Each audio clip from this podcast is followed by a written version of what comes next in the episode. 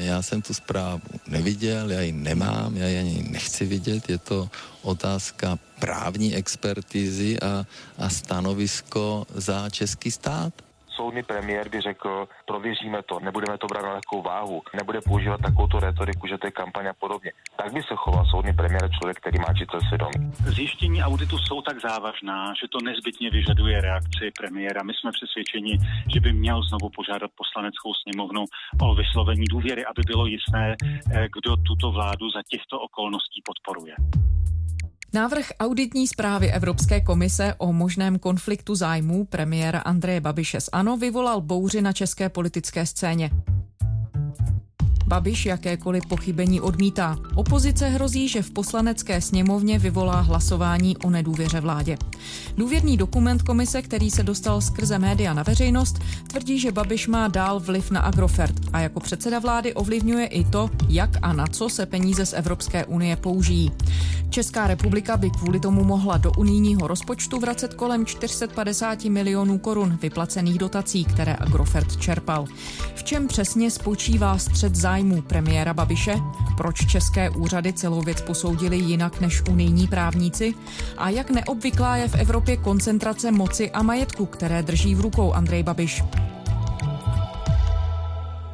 Je úterý 4. května, tady je Lenka Kabrhelová a Vinohradská 12, spravodajský podcast Českého rozhlasu. Vždy jsem postupoval podle českých zákonů, podle, podle evropských a žádný střed zájmu nemám a jsem přesvědčen, že žádné peníze se nebudou vracet stejně, jak to bylo. Jano, co všechno jsme se z té předběžné auditní zprávy Evropské komise dozvěděli a dozvídáme? Tak já bych to pro zjednodušení rozdělila na takové dvě části. Ta jedna je, že Andrej Babiš je ve velkém střetu zájmu, to je to konstatování toho předběžného auditu, čili že porušuje jak český zákon o střetu zájmu, tak i evropský předpis proti střetu zájmu. Jana Klímová, analytička radiožurnálu, dlouhodobě sleduje podnikatelskou i politickou kariéru Andreje Babiše. A ta druhá věc se potom zabývá rozdělováním evropských dotací po únoru 2017, tedy od té doby, kdy platí i ten český zákon nebo upravený, zpřísněný český zákon o střetu zájmů. A to ve dvou oblastech, a to jsou programy v oblasti životního prostředí a potom programy, které spadají do gestce Ministerstva průmyslu a obchodu, a to jsou podnikání a inovace. To je takové to hlavní gro a na nich jsou popsané určité systémové chyby i konkrétní pochybení, jak se přidělovaly dotace se některým podnikům z kolosu Agrofert. Pojďme začít tím možným střetem zájmů premiéra Babiše. V čem spočívá hlavní problém? Tak auditoři jednoznačně konstatují, že, když to vezmu odzadu, tedy o, o to, k čemu došli, a to, že Andrej Babiš prostě nevyhověl tomu českému zákonu o střetu zájmu, protože ty jeho svěřenské fondy, kterými on tvrdí, že vyřešil ten svůj konflikt zájmu a že ho nyní nemá, tak auditoři říkají, on je nadále takzvaným beneficial ownerem těch fondů, což je termín, který je ve směrnici proti praní špinavých peněz, kde se rozkrývá konečný vlastník a je tam definován přesně, kdo to je. A v překladu do češtiny to znamená, že to je majitel výhod, které plynou z určitého majetku. A tady auditoři evropští říkají, Andrej Babiš je stále tímto majitelem těch výhod, které plynou z toho majetku, čili z Agrofertu, který vložil do těch svěřenských fondů. Dále říkají přímo, má vliv na ty fondy a nepřímo nadále tedy ovládá Agrofert. Někdo říká, že budeme vracet peníze. Proč by se vraceli peníze? Nebudeme vracet peníze. Takže my už Takže... dopředu víme, jak se Evropská komise rozhodne? My to nevíme, my to nevíme, ale je to ne, identický případ. říkáte, že nikdo No, protože jsem přesvědčen nebude. o tom, že ten náš právní názor je správný. Já jsem postupoval podle českých zákonů, podle Lex Babiš, ano, Premiér totiž se hájí právě tím, že tu firmu převedl do svěřenských fondů. Má pravdu, když tvrdí, že to je dostatečné z hlediska zamezení konfliktu zájmu? Podle těch evropských auditorů to není dostatečné, protože oni, a to je zajímavé, se tam odvolávají na status toho fondu, který mimochodem pro českou veřejnost není dostupný, protože není veřejný. Prostě v tom registru těch svěřenských fondů, tam se jenom dozvíte, že ty fondy existují a jméno správce tuším, že tam je, ale ten status vlastně není veřejný.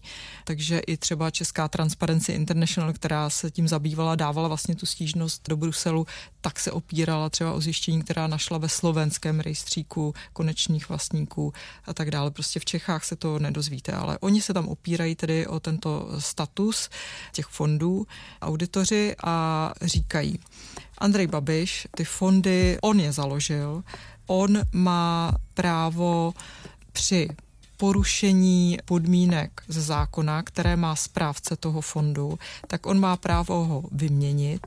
On má také právo úplně zcela bez důvodu vyměnit jednoho ze tří protektorů těch fondů, kteří na něj dohlížejí, a to je jeho manželka, to je rodinný příslušník, takže to může bez udání důvodu vyměnit a ty ostatní opět při porušení nějakých pravidel. Klíčové věci, jako jsou nějaké klíčové změny toho majetku, nelze udělat bez vědomí Andreje Babiše, alespoň to tvrdí tedy auditoři, a zároveň poukazují na závažný fakt a to, že v tom statusu se jednoznačně konstatuje, že je založený pro zprávu toho majetku, tedy Agrofertu, na dobu určitou a to na dobu, pokud bude Andrej Babiš ve veřejné politické funkci, takže se předpokládá, že po skončení té funkce si ten majetek i se všemi výnosy, protože on je tedy opět jediný příjemce těch výnosů, tak si ho vezme zase zpátky. Takže to je podle nich to absolutně klíčové. Samozřejmě, že další věc je, na kterou poukazují, že už z podstaty ani ti lidé, kteří mají dohlížet na fungování toho fondu, nejsou nijak nezávislí, byť třeba formálně v popisu těch funkcí můžou rozhodovat nezávisle o některých věcech, vyjma těch, o které jsme mluvili. A to proto, že všechno jde o lidi, o bývalé Babišovi podřízené z Agrofertu. Takže... Kromě Moniky, manželky, tam nevíme, jak to přesně je mezi nimi. Tam je jistě rovnoprávnost. Jinými slovy tedy premiér má pořád podle auditorů Evropské komise na chod svého holdingu vliv. Ano, tady to konstatování nebo to hledání auditorů té odpovědnosti má ještě jednu takovou jako nohu a to, jestli Andrej Babiš skutečně pro ten osobní prospěch používá tu politickou funkci, kterou má a tam oni dochází k závěru také, že ano, že on z titulu své funkce se podílí na formování národního rozpočtu, evropského rozpočtu a seděl i v té radě, která koordinovala ty dotační programy, takže ten svůj vliv má. Jsou to jediné dotace, ty, o které teď šlo v této zprávě předběžné, jsou to jediné dotace, které Agrofert z Evropské unie čerpal a čerpá? Ne, myslím si, že dokonce ta větší část jsou zemědělské dotace a tam ten audit mm, probíhá jako v druhé části. Tady se na tu zprávu ještě čeká. Takže a, potenciálně může přijít ještě další zpráva. Ano. A jestliže tady v tomto auditu se mluví zhruba o půl miliardě korun dotací, které by měl Agrofert nebo Česká republika vrátit, tak v případě těch zemědělských dotací, pokud bude ten auditní orgán nebo prostě ti auditoři vycházet ze stejných premis jako tady, čili že nemá nárok na ty dotace nebo že porušuje tedy ty zákony, tak potom podle mě půjde ještě o větší částku, protože když se podíváme do výroční zprávy Agrofertu, poslední zveřejněná je za rok 2017, tak tam oni sami píší, že získali v tom roce 2,1 miliardy dotací korun. Hmm. Z toho větší polovina 1,3 miliardy jsou právě provozní zemědělské dotace. To jsou takové ty dotace na hektar, na zvíře a tak dále. A tam je otázka, zda tedy na tyto dotace podle toho auditu bude mít nárok nebo ne. Pokud ne, tak pak se budeme pohybovat za poslední dva roky možná v řádu miliard. Premiér Babiš se hájí tím, že české úřady ale tu věc řešili a že konflikt zájmů nepotvrdili. Má pravdu a na základě čeho tedy české úřady rozhodovaly? Tady bych to taky rozdělila vlastně na dvě části. Oni tam auditoři mluví mimochodem o tom, že právě české úřady v řadě případů nekontrolovali, zda jsou ty dotace v souladu právě s tím zákonem o střetu zájmů. Za prvé tedy uvádějí, že to kontroluje u malých středních firm, ale u těch velkých firm, že to vlastně nekontrolovali.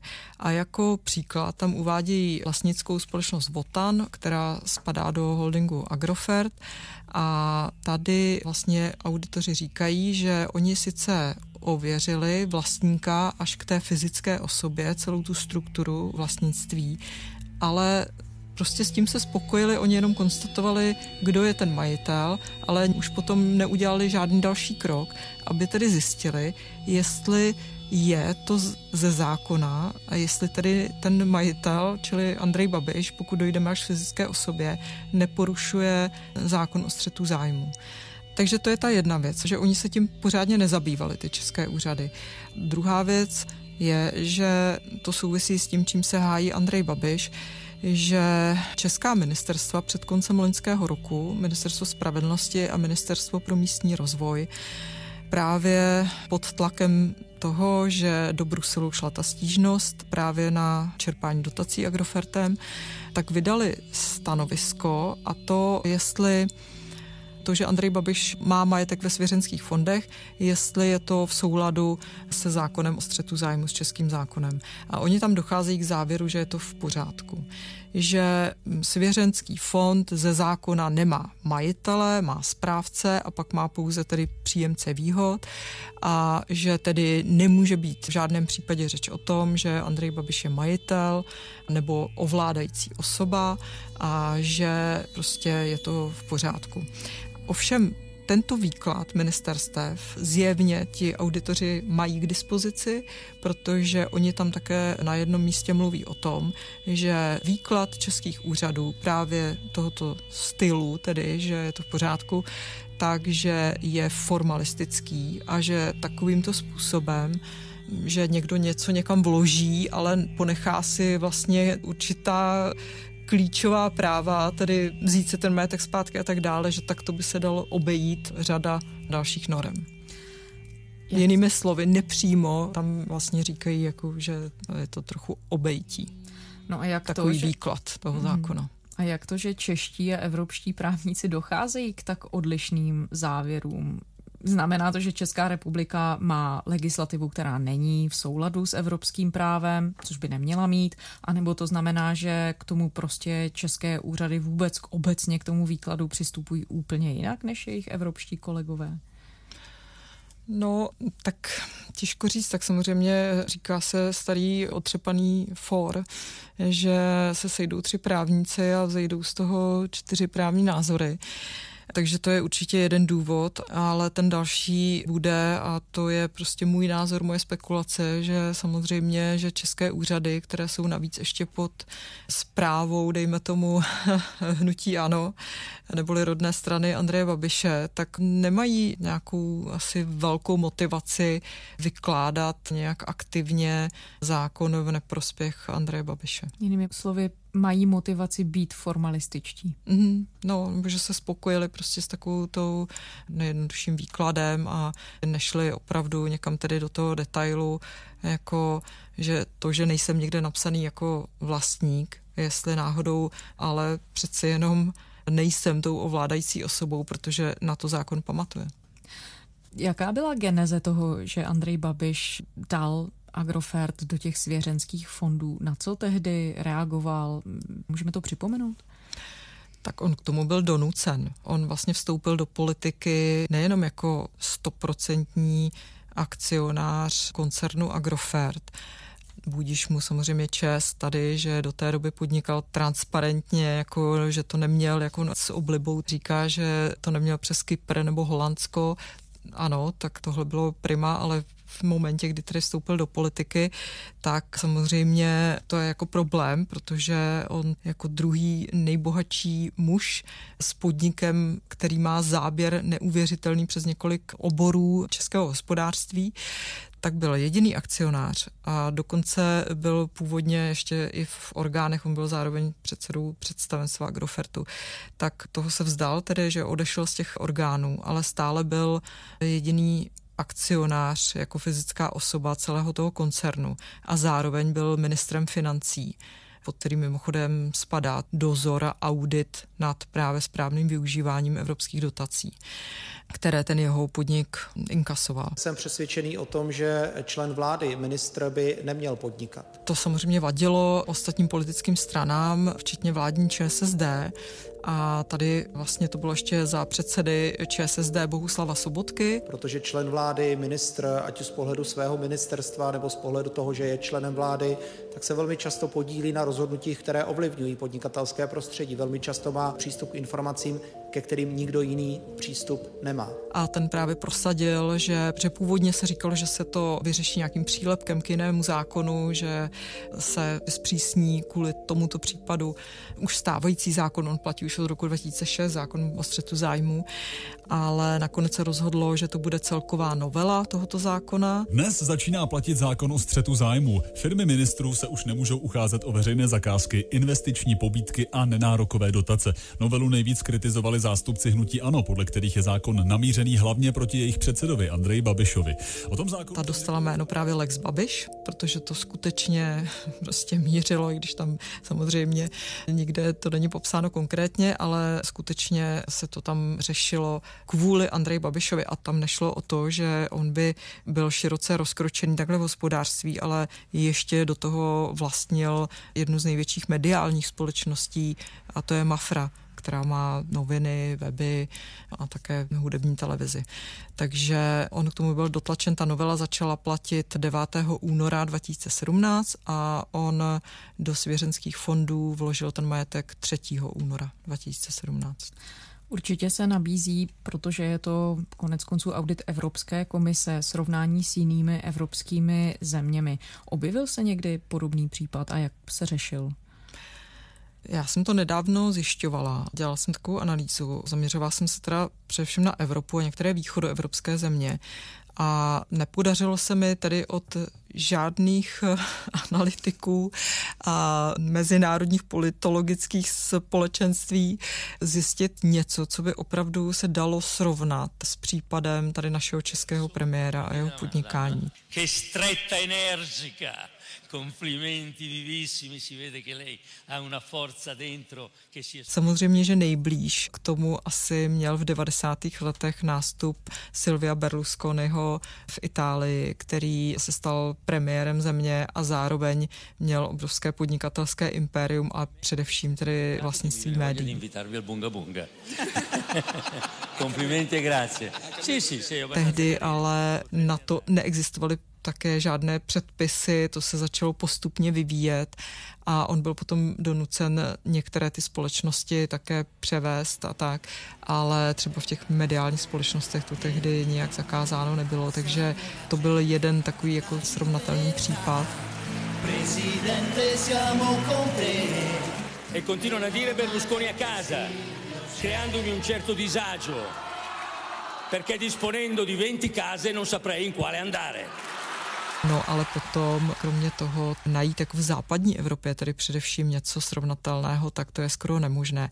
Samozřejmě jsou majetní lidé v politice, ale má to trošku jiný rozměr. Například Teresa Mayová, britská premiérka, ta má svůj majetek také ve svěřenských fondech spolu s manželem, ale tam se jedná o finanční investice, které má v cených papírech a tento svěřenský fond je takzvaný slepý fond, který má samostatné rozhodování a britská premiérka by neměla mít přehled a ona se tím dokonce bránila, když byla jedna kauza, že ona neví, kam ty peníze, do čeho oni investovali, do jakých cených papírů, ale to je opravdu rozdíl. To není žádná firma, kterou ona vybudovala, která má zakázky, veřejné dotace a tak dále. To jsou prostě finanční investice.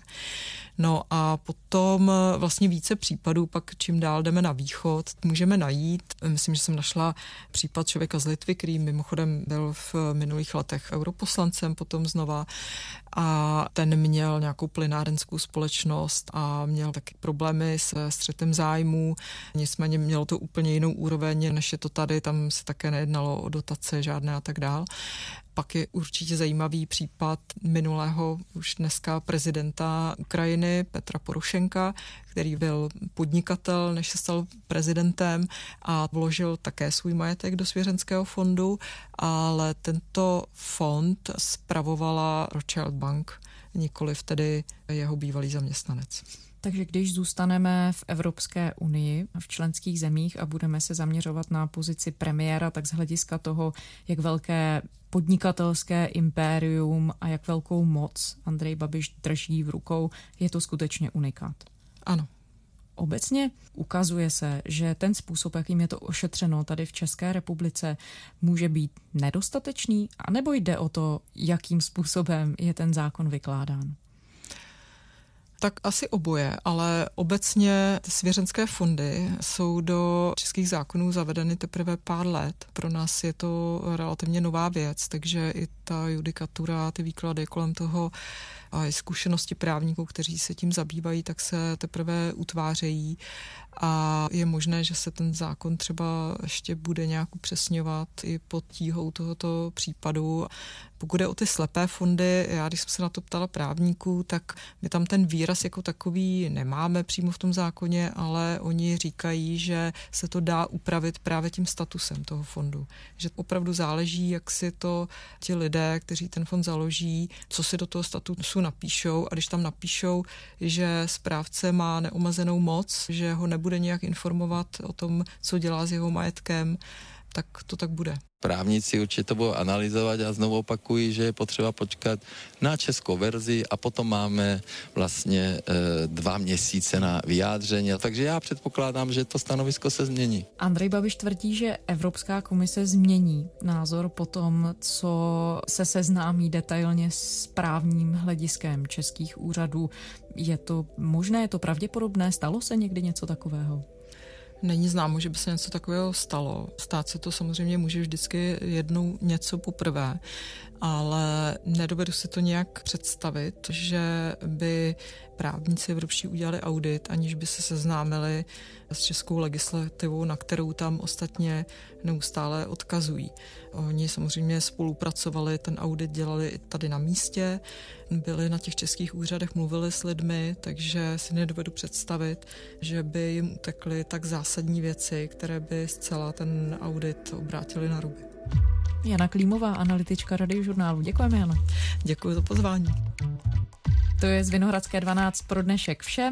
Pokud vás nějaké téma zaujalo nebo máte tip na jiné, pište nám na adresu vinohradská12 zavináč rozhlas.cz a víte, kde nás najdete. iRozhlas.cz, to je naše virtuální adresa, samozřejmě jsme i v podcastových aplikacích, na mobilních telefonech, tabletech a dalších mobilních zařízeních. Těším se zítra.